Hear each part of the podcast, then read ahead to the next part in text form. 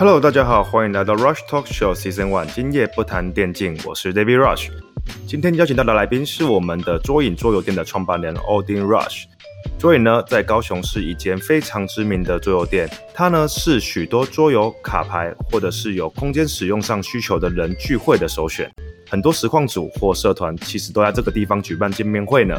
但你们可能不知道，Odin，也就是大家比较熟知的卤蛋店长，他其实在开店之前也算是电竞圈子里的业余选手呢。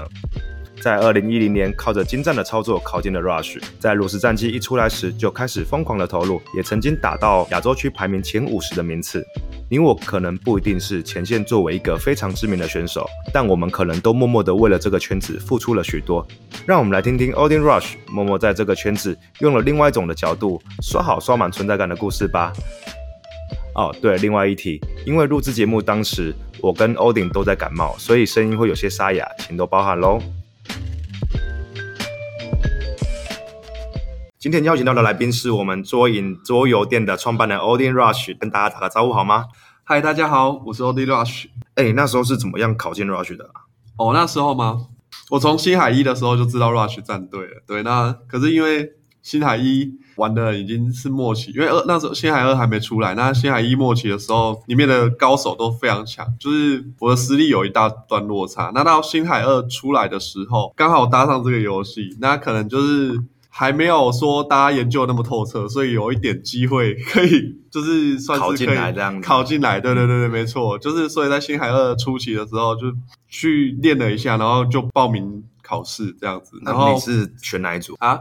我是选人类，对，我是 疯狂的人类，因为。那时候是那个 Marine King 的时代嘛，对不对？三兵的时代。对对对对对对对，Marine King 的时代，没错。对啊，因为人人类就觉得它玩起来操作性很高，也不是说其他操操作性不高，但是就是人类的兵种，你每一次都要细细的控，对，就是觉得很好很好玩。你还记得那时候你考官是谁吗？呃，Manner Rush 就是大叔。对，还有嘞。对对对，记得是只有他而已吧？哦，只有他一个人考。考的时候好像是他考的，我好像跟他打了三场。那他是选三个种族跟你打？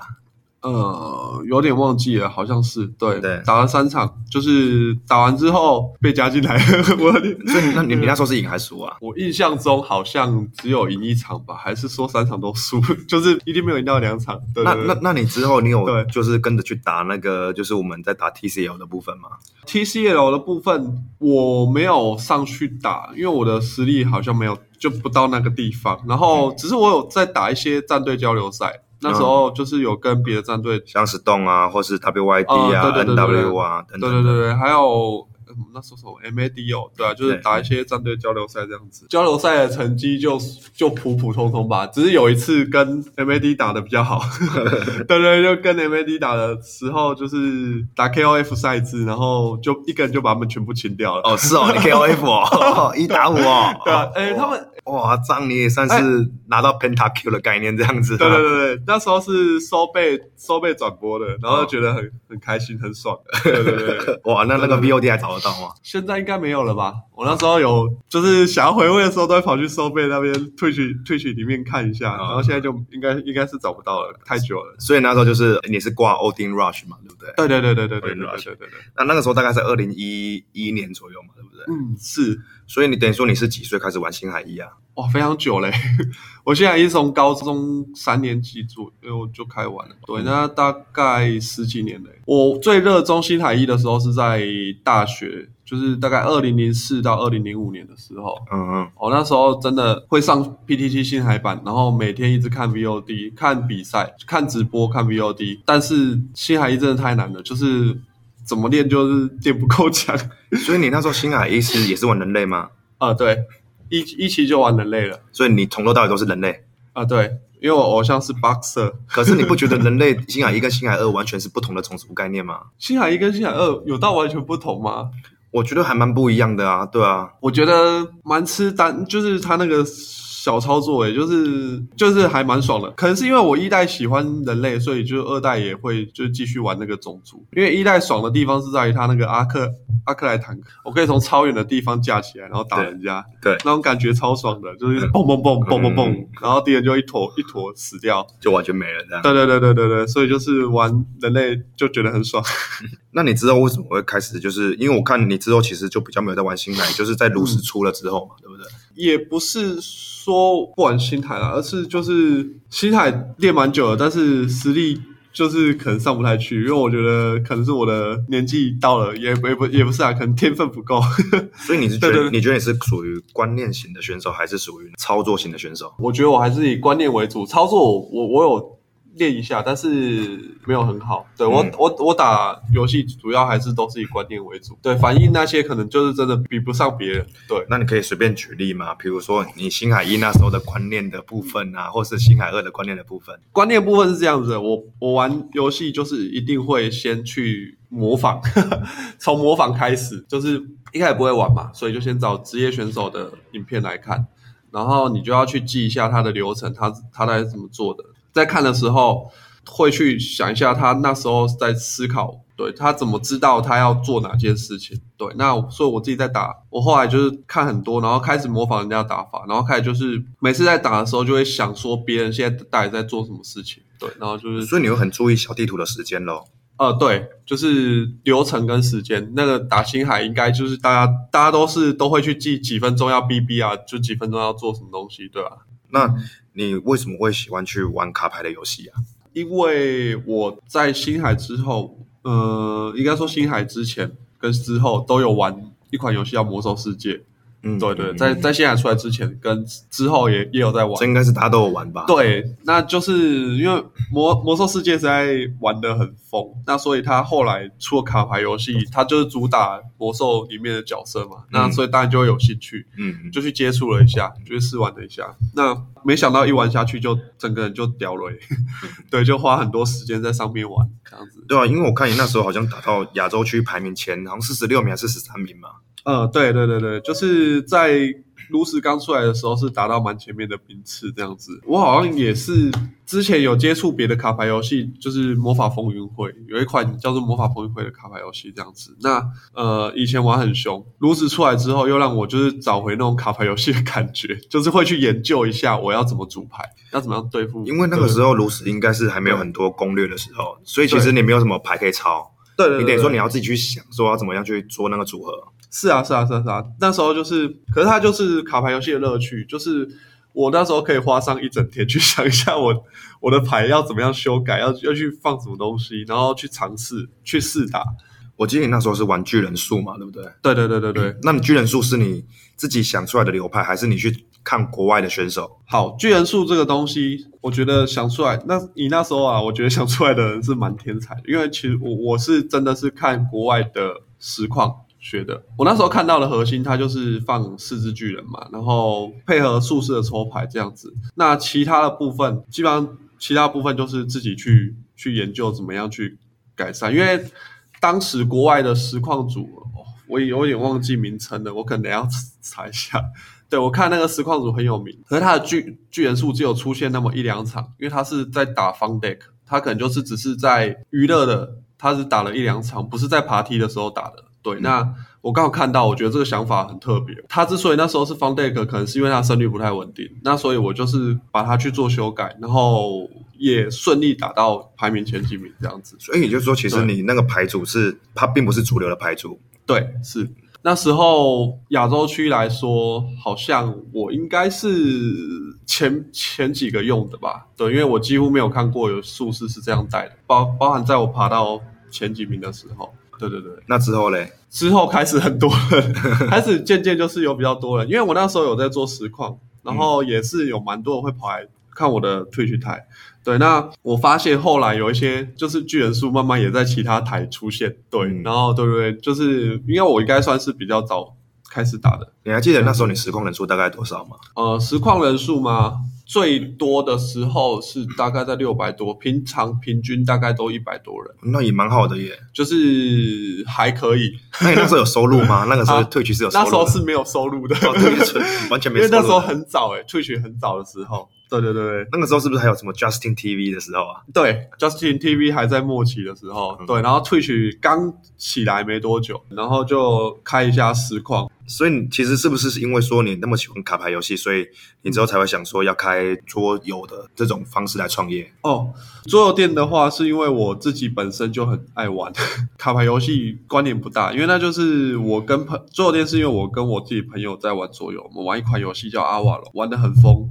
那玩一玩之后，就觉得说，哎、好像有人靠这个赚钱，对。然后我后来就陆续接触更多桌游嘛，那我就觉得，要是我的工作内容可以是就是教人家玩这个，然后好像还不错，因为就是这是我的兴趣。我那时候就很希望能够做自己想做的，上班做自己想做的事情，所以最后我就自己开了一间桌游店。你开了这样三年半下来啊，嗯，你会不会觉得，其实，在开桌游店这件事情上，就是想象中跟实际上操作差异还蛮大的？开桌游店吗？其实想象中它就是一份蛮开心的工作，但是实际上呢，当然是一定会有落差，就是跟你当初刚做的构想是有一点落差。嗯，因为其实开店它要处理的事情真的太多了。刚开始开店的时候，你都会有一段蜜月期，你会觉得哦非常开心哦，我一开店就这么多人来了，哇，那我以后一定就是发大财了这样子。对对对，一定很顺。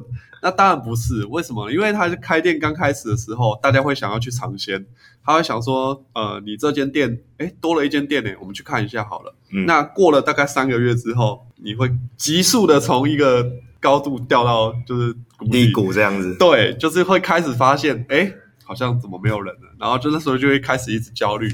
刚开始开的时候不是还蛮多人嘛？怎么越来越，怎么最近都这么冷清？嗯，对，因为他们那种尝鲜的时段过去了，就不一定会来。那这时候就会开始去想一下，哦，我原来我当初应该在他们来的时候，我要想尽办法去留住这些客人，对，让他变熟客这样子。对对对对对，就是因为他们给第一次机会嘛，那你要想办法让他们还会有第二次来消费的机会。对，那可是那时候就只是觉得说，哇，刚开店就蛮多人的，蛮开心的，没有想这么多。当然，马上就会有一个很大的落差下来。对，那开后来才开始去思考要怎么样去推动这个这个东西。那你现在还算成功吗？呃，以现在来讲，我觉得还算可以吧，不不能说多成功，但至少是就是有一些基本收入，然后可以撑得起那个员工的薪资跟租金这样子。那这样的话，你觉得你叫得出名字的熟客大概有几个？哦，你说熟客嘛？啊熟客的部分有没有一呃两百个？一百多个吧，嗯应该应该大概是一百多。那也蛮好的啦，蛮对对，就是还还还不错。那代表说你很用心在经营店的部分呢。呃，还还可以，因为我们这个行业的话，基本上他会有很多时间去跟客人接触，所以会闲聊一下是很正常的。那你在开店有没有遇到那种很奇怪的事情？比如说什么流流浪汉冲进来，然后疯狂的那个 干嘛之类的？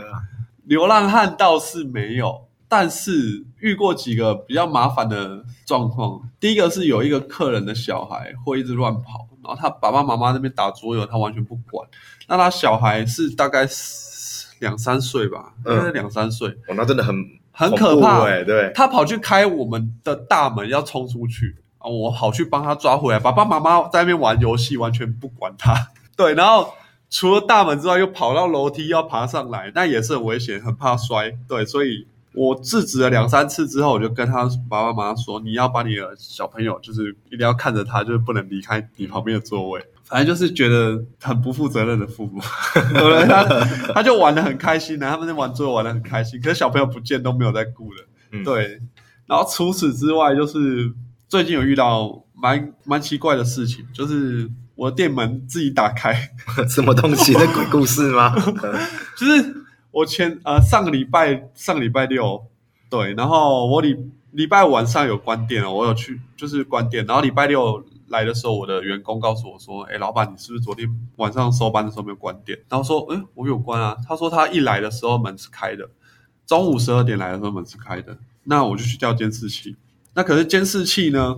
因为我们监视器目前蛮多只坏掉，所以监视器只有看到，就是从里面只能看到店里面到大概门口那边。嗯，但我就看店里面的监视器这样子，然后它是在早上八点的时候突然被打开，门门突然被打开，我觉得有点不无法理解是什么状况。对，然后打开问重点是打开之后，我们会去猜测可能有几个原因。第一个可能是呃，我的员工那时候可能在附近，然后不小心误触误触那个遥控器，但是他们说都有问过，基本上都没有。然后第二个就是有人有心想要偷偷开我们的门进来拿东西之类的，但是我们看监视器一直看到中午十二点，就是完全没有人进出这这个。所以高雄还是一个很和平的地方，就是门打开里面没人，四个小时，四个小时没有人完全进来，没有人，完全没有人进来。对对对对对对，没有，所以没有事情发生。对，只是就是说这事情无无法理解的状况，嗯也没办法去追了。对，好，这是比较特别的状况。那他那还真的蛮有趣的，对。对，那我我我想问一下，因为其实桌游在这个部分上，我觉得还蛮多游戏的，大概这样子，我知道就几百款了，然后几千款了。那是不是每款游戏的寿命其实都还蛮短的？基本上应该说每款游戏他喜欢的人呢都不太一样。那现在很夯的狼人杀或是阿瓦隆，它的支持者多，所以就是他的寿命就会比较长，它可以到可能三五年甚至更久。像阿瓦隆一直到现在都还是蛮受喜，所以是不是你开店之后就很少在玩电竞相关的游戏？这样基本上几乎没有时间可以玩电竞方面，呃，就是时间上就是都被都被塞满了，对啊，应该认真说要玩也是可以，可是因为我下班之后我家里是没有电脑的，所以我我之之后就没有再继续玩那个哦，所以你电脑都搬过来了，我电脑现在都在店里，我的电脑都在店里，然后家里没有。你是整个聊累了点啊？对我现在，因为我中间有一段时间是把我的生活都放在都放在店里，嗯对对对，那现在才有比较就是说，我之前是住在店里的，就是我一上班，呃我一睁开眼就上班，然后然后一下班就睡就睡在这边，然后在那边洗澡，对，那你家人不会疯掉吗？其实还好，因为我的年纪其实也不会住在家里啦，就是以正常来说，到这个年纪也不一定会住在家里，所以就还可以接受，就当做我是在外面租屋的那种感觉。嗯，就是打拼自己的事业这样。对对对对对对对对对。那你觉得刚刚你有提到说，那个每款游戏的寿命其实不一定这样子，嗯要看它的客群。那你觉得现在很夯的这几款游戏，你可以随便挑几个吗？以现在来说，目前最夯的一定就是狼人杀，因为好像是因为实实境节目很多吧，然后一直在介绍这款游戏。其实我们自己本身没有特别去推这款游戏，但是就是客人会一直来问。可是狼人杀已经好久了耶。它其实很久了，但是我不知道为什么这一年、今年开始非常非常多人玩。嗯对，在去呃，在今年之前，比较大众的都是玩阿瓦隆，就是另外一款的阵营游戏，嗯也是非常有名的。对，那可是到今年，它几乎完全被狼人杀取代了。我还以为你会说像宝可梦啊，还是说其他的？你是说呃，今年夯的游戏吗？嗯，，对，宝可梦它是没有出桌游类型，或许有，但是在台湾是没有没有出现过的。嗯嗯，对对对，所以呃，我是纯以桌游的部分去回。对嗯，对，就是去回复。那桌游部分，今年除了狼人杀之外啊，它其他我觉得大部分还是大家熟知的那几款，就比如说说书人、拉密，这些都是蛮经典的游戏，但到现在一直都还是很多人会玩。所以我我说它的寿命其实要看它。当时做出来的时候，它的走红程度，对它只要够红，它就几乎不会没落。我觉得这是很特别、特别一个现象。哦，有点就是你一开始就可以爆红的话，你后面的忠实粉丝还是会一直固定玩，因为他就是不想不不是说每个人都很想要去学很多新的游戏，对，来了就是三五好友聚在一起玩，然后就玩同一款游戏就好了，这样子。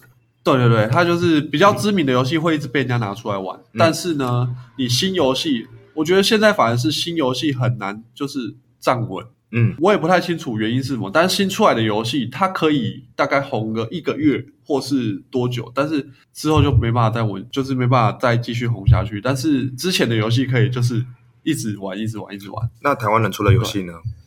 台湾人出的游戏，目前比较知名的应该是应该是庞氏骗局吧。目前在台湾比较还有泰山，这、呃，在今年有一个作者，他出版了大概两三款，就是蛮有名的游戏，然后每一款在集资上都破百万。呃，那个作者叫独孤威，那他做的今年做的泰山，还有十二生肖跟那个对，那集资的情况都非常好。嗯对，那我觉得台湾的桌游出版有在比之前在状况再好一点，这样子。对对对，对我觉得啦。那你觉得台湾应该是可以投入大量的文创的部分到这个产业吗？其实我觉得可以，因为目前真的有越来越多人投进去这一块，产出来的东西，我觉得也比之前还要好。因为他们现在用之前好像大家没有走集资管道，所以要红就是做店家去非常认真去推广。可是现在因为有走集资的部分，那几乎是我们店家不用去推，就会有客人就已经知道这些游戏了。我觉得跟之前不太一样。嗯，对对对，那所以我觉得这对台湾的桌游产业设呃桌游设计来说是好好事情，对，因为你设计的东西可以直接发一个地方让人家看见，嗯，对啊，觉得是是不错的。那你觉得台湾的桌游市场还会在有什么爆发性的成长吗？我自己啦，我自己是觉得这方面是觉得比较稍微悲观一点的方式去看，对，因为嗯我觉得桌游面临太多敌人，就是现在大家娱乐娱乐娱乐东西非常多，那基本上最大威胁一定是手游，嗯手游或者再来你还有网咖电脑嘛，电脑游戏啊，嗯还有掌上游戏，对，那。当然，桌游我觉得它有它不可取代的地方，就是它是面对面的交流，就是很开心的，就是交流这样子。可是呢，我觉得它能够成长空间，以目前来看，可能是有有一点限制的，对，可能不太会再非常爆红或是怎么样，除非真的有人设计出一款游戏，可以让不管什么样的群众都能够玩得很开心，就是你的。作品不能局限在某一个某一类型的玩家上，必须是老少咸宜的。我觉得我我我我自己是呈现比较悲观的想法，我觉得它可能不会大不会再大起了，但是它会维持一定的状态这样子。你觉得会不会之后可以出那种就是比较像 穿戴式装备配合那个、呃桌上的棋盘，然后做对战，然后再那种感觉？你是说类似游戏王的那种对 感对对？对对对就是 我就就是是我戴 VR 的眼镜嘛然后我就对这边有个有个棋盘，然后对对对对就手持，然后就是你你要真的有卡牌，然后要双方对战这样子。我觉得这是这个东西会有人去做啊，一定会有人去做，因为那是大家看游戏王的梦想嘛。那个东西也都一直有有概念，因为网络上有很多影片都有有类似概念的东西出来，所以我觉得这是会有人去做的，但是不知道多久会实现。对，那基本上呢，这东西还是比较偏卡卡牌部分啊。当然，卡牌也算是做了一部分，但我觉得呃，在发展的方面，卡牌游戏发展性会比纯桌游来的大。呃，以我们目前所知道的状况，就是卡牌游戏它的群众是非常可观的，就是比我想象中，因为我是从今年才开始有做卡牌游戏的部分，那我发现它的消费力是非常惊人的。呃，你可以举个例子吗？对，就是我今年有做两个游戏嘛，第一个是断药者，第二个是宝可梦的卡牌卡牌对战，那它都是两人游戏，有点类似游戏王这样子，我要把对方打败。在这两个游戏呢，基本上我进的卡包进多少就卖多少，几乎不太可能卖不掉。然后是它相较桌游，我大概是近几百款，然后可是它的出货量大概是一个礼拜会出个两三款，那就需要花很多时间去买。可是卡牌游戏是我一进来，哇，全部都出去，然后再进再出去，它流动性非常大，所以对啊，我我会觉得说卡牌游戏的发展是非常可怕的。所以你会觉得普遍台湾的玩家还是比较偏向于卡牌类型的为主。我觉得他们有一点，嗯，因为卡牌类型游戏它很特别哦，它除了是一个娱乐之外，它是一种投资。他们很多玩家他可能不一定去玩那个游戏。啊，像宝可梦，宝可梦我身边有非常多人，他不玩宝可梦，但他去买卡包，为什么呢？他开到一个一张卡片可以卖五千块，啊，三千五千的有，对，三三五千块，对啊，就是现在可能没有那么高，因为现在有降一点，对，可是像那个黑喷黑喷火龙跟金卡叠叠，就是它一包卡包六十块，可它有机很低的几率开出这些卡片，然后就可以去卖。除了这种比较顶尖的牌之外，它其实也蛮多牌都有超过五百块，对，所以就是我身边有一些朋友，他即使没有在玩这游戏，他也会想开个几包，然后去宝可梦的那个市场上卖卖牌。所以我觉得这是卡片游戏它迷人的地方，就比较特别的地方。你会有一种想要赌博，哇，我可能待会就会像以前在收集那个 M 那个 NBA 明星卡那种感觉。对，对对对对，球员卡也是哦，球员卡市场也是这样子，大家开卡会开到这样子状态。对，嗯所以我觉得它那种魅力桌游就没有办法，就是有这种开惊喜包的感觉。我买的就是它，就是这个东西，它不会说哇，我突然开到好很好的东西这样子。因为我本身真的就也还蛮喜欢卡牌游戏的。那我自己有在玩《断药者》，它是今年就是一度很夯的游戏，但后来被宝可梦取代了。我自己也玩到，呃，我这礼拜六要上去台北打全国赛。嗯，对对，那所以我是非常认真在推广这个游戏，但是我。后来，我之后未来的计划，我还是不会让卡牌游戏直接取代我的店，因为有些店家他是从做店开始做，然后后来他就几乎都以卡牌为主。那我的店的话呢，我还是会希望是以会是以桌游为主，那卡牌为辅。我就是希望它就是一个。阖家欢乐，然后亲朋好友都能够一起来这边玩的很开心。我能满足大家，就让大家这边找到快乐，就我自己就很开心。那可是卡牌游戏的话呢，它比较特别，它通常不是亲朋好友来玩。卡牌游戏它就是战友了，它不是那种身旁的好友，因为它的观众群就是比较偏向就那那一块，就是比较特别的，就是跟我想象中的当初开店的理念有一点比较不一样。但是我觉得它是一个非常也也非常不错的东西，所以我也会去推广。但是我还是会以桌游为主，我不会放弃，不会因为卡牌就放弃桌游这样子。嗯嗯，对对对对，大概是这种状况。那回过头来，我还是蛮想就是聊聊你在游戏这条路的，就是打游戏这件事情呢，占了你人生应该还蛮大的比例吧？对，那你有没有什么？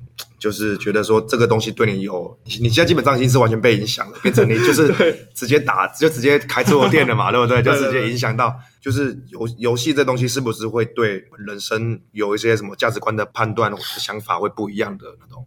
游戏真的占了我人生中非常多，大概应该有七八十趴吧。我有我人生从很小很小开始就很爱打电动，小时候是从我哥在玩，然后我就在旁边看，那他那时候买超超级任天堂。然后我就在那边看他打游戏，他没在打的时候，我就偷偷拿出来玩这样子。我从很小就就就开始打游戏，我觉得应该蛮多也是这样子。那当然，所以他占了我人生中非常多的时间，我花很多时间去打电动，花那么多时间，那当然对我的人生一定有很大影响啊。呃，接触游戏到对我产生影响，我觉得是加入加入战队以后。哦，你说在 Rush 之后？我觉得在加入 Rush 之后，真的是。蛮特别的，很多事情都是第一次经经历到，对啊，就是哇，我发现说，呃，在加入战队之后，我们那时候开始有职业电竞，对，那所以呢，有职业选手，就是以前没有想过打游戏会变成一个职业，我觉得这很特别。从我加入战队之后，开始接触到这方面的东西，那对，就是我们队上也蛮多职业选手去打那个职业，当时的 T E S L 嘛，对啊，到我的。论文，我的研究所论文是做电竞的。我那时候，我大概是全台前几个写电竞论文的。那内容可以讲一下吗？呃，可是，可是其实，啊，这方面讲到就很不好意思了，因为最后呢，我的论文没有过，所以我我后来是没有毕业的。对对对对对对，现在可能就会毕业了，现在可能会毕业。对，就是我的论文内容是做那个台湾电竞产业的发展。我那时候参考的人，第一个有一个叫做电竞教父沙根。我在参考文献的时候，几乎找不到文献，只有台湾在只有两两到三本论文是跟电竞有关的。那他是第一个，好像是第一个，因为我看年份，他应该是第一个写的。对，我就觉得对我人生影响很大，因为我连我的毕业论文。毕业题目都去写那个，因为我我就觉得很特别啊。我是念体育系的，那时候完全没有人可以理解为什么我的毕业论文会挑那个东西。可是因为我我就一直跟教授解释，我用很多发表机会，就我们有很多次小论文的发表啊，就是不是正式的论文，它有一些小小型论文。那我会去介绍，我说在韩国，他是把它当做一个运动产业在看，就是 e-sports，花了非常多时间去解释这些东西。那也被老师问到很多东西，他说他们觉得说，嗯，你觉得你在打电竞游戏的时候你会流汗吗？那我说不会。那你可以举出一个不会流汗的运动吗？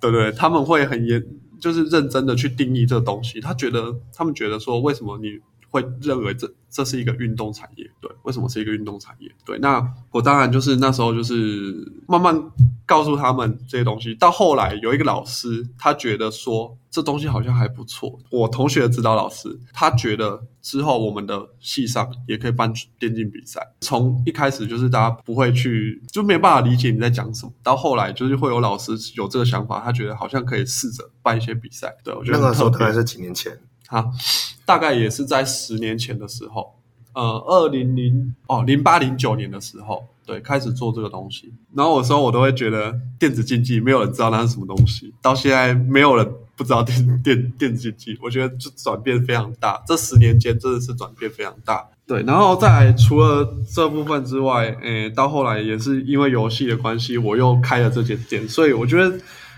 我觉得真的是很妙，就是我的人生几乎都跟游戏有关，我的毕业也跟游戏有关，然后我到后来创业也是跟游戏有关，虽然我最后没有毕业啊。对，哎，你有没有想过说你想要再把论文给它完成？呃，其实我觉得蛮遗憾的，但是我觉得现在去做已经失去当初我要做的 初衷吗？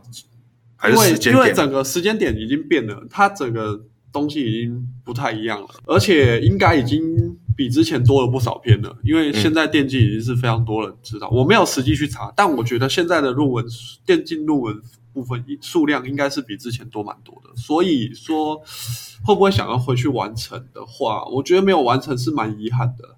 但是我现在回去做的话，我觉得不是回去完成那一份那一份论文，可能在现在这个时间点上已经不会有太大意义了。要么就是要重做一份新的，因为它已经时代变迁。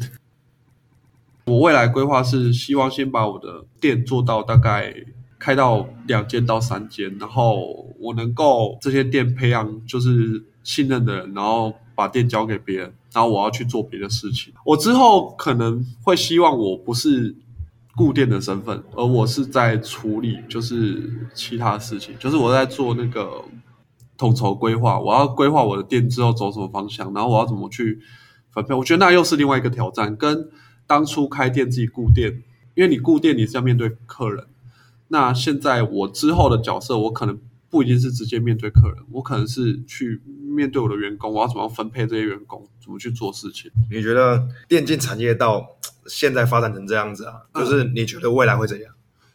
未来吗？我觉得电竞产业它目前呐、它在台湾大概呈现的状态就是目前没有太大的突破。我觉得这方面如果要再往下发展的话，政府要再投入更多的东西去支援。对，因为我们可以看得到电竞发展最成功的国家叫韩国嘛，那韩国它是政府花了非常非常多的心力去投资在那个产业上，所以它可以他可以做到这种程度，他的比赛可以是呃做到那种超浮夸的场地啊，我之前有在空军基地啊或者什么的，然后现场十几万人在观看的那种程度。那我觉得台湾的部分，台湾的电竞。蛮多幕后推手都非常努力在推这块，但是我觉得真正要往下一个目阶段走，必须政府必须要投入更多的心血这方面，我觉得这比较有机会做到像这样子。对，那你觉得桌游呢？那像桌游的部分的话，呃，桌游如果要再发展下去的话，我觉得有点不太好发展，可能真的要像你说的，要一个突破，它它可能。要从传统桌游，它要突破到另外一个形态，就是它能够发展出一个可能会有一点声光效果，或是其他方式去吸引。因为真的就是传统桌游对比对比现在的手游或者是电脑游戏来说，声光效果当然是有差，但很多人真的就是看，就是会会被声光效效果去吸引。那所以说，未来桌游如果要在台湾发展的话，就是看能不能朝这方面去大家去研究。呃，其实也有一些游戏目前有用到 VR 的功能，对，但是都太阳春，那个游戏已经都太阳春了，没有一款真正就是说让你比较投入的。那所以我觉得未来桌游产业发展的话，它必须要可能要想办法去结合它。当然，这是一个非常困难的问题。蛮难的，因为其其实它有违背当初的概念。桌游它原本的原意是不插电的游戏，对，不插电的桌游。那那所以你往这样方面去发展，又有点违背当初它的那个意义在。可是我又觉得它又是一个要走的路，因为只是单纯的传统桌游的游戏性，可能会有一点局限在那个地方。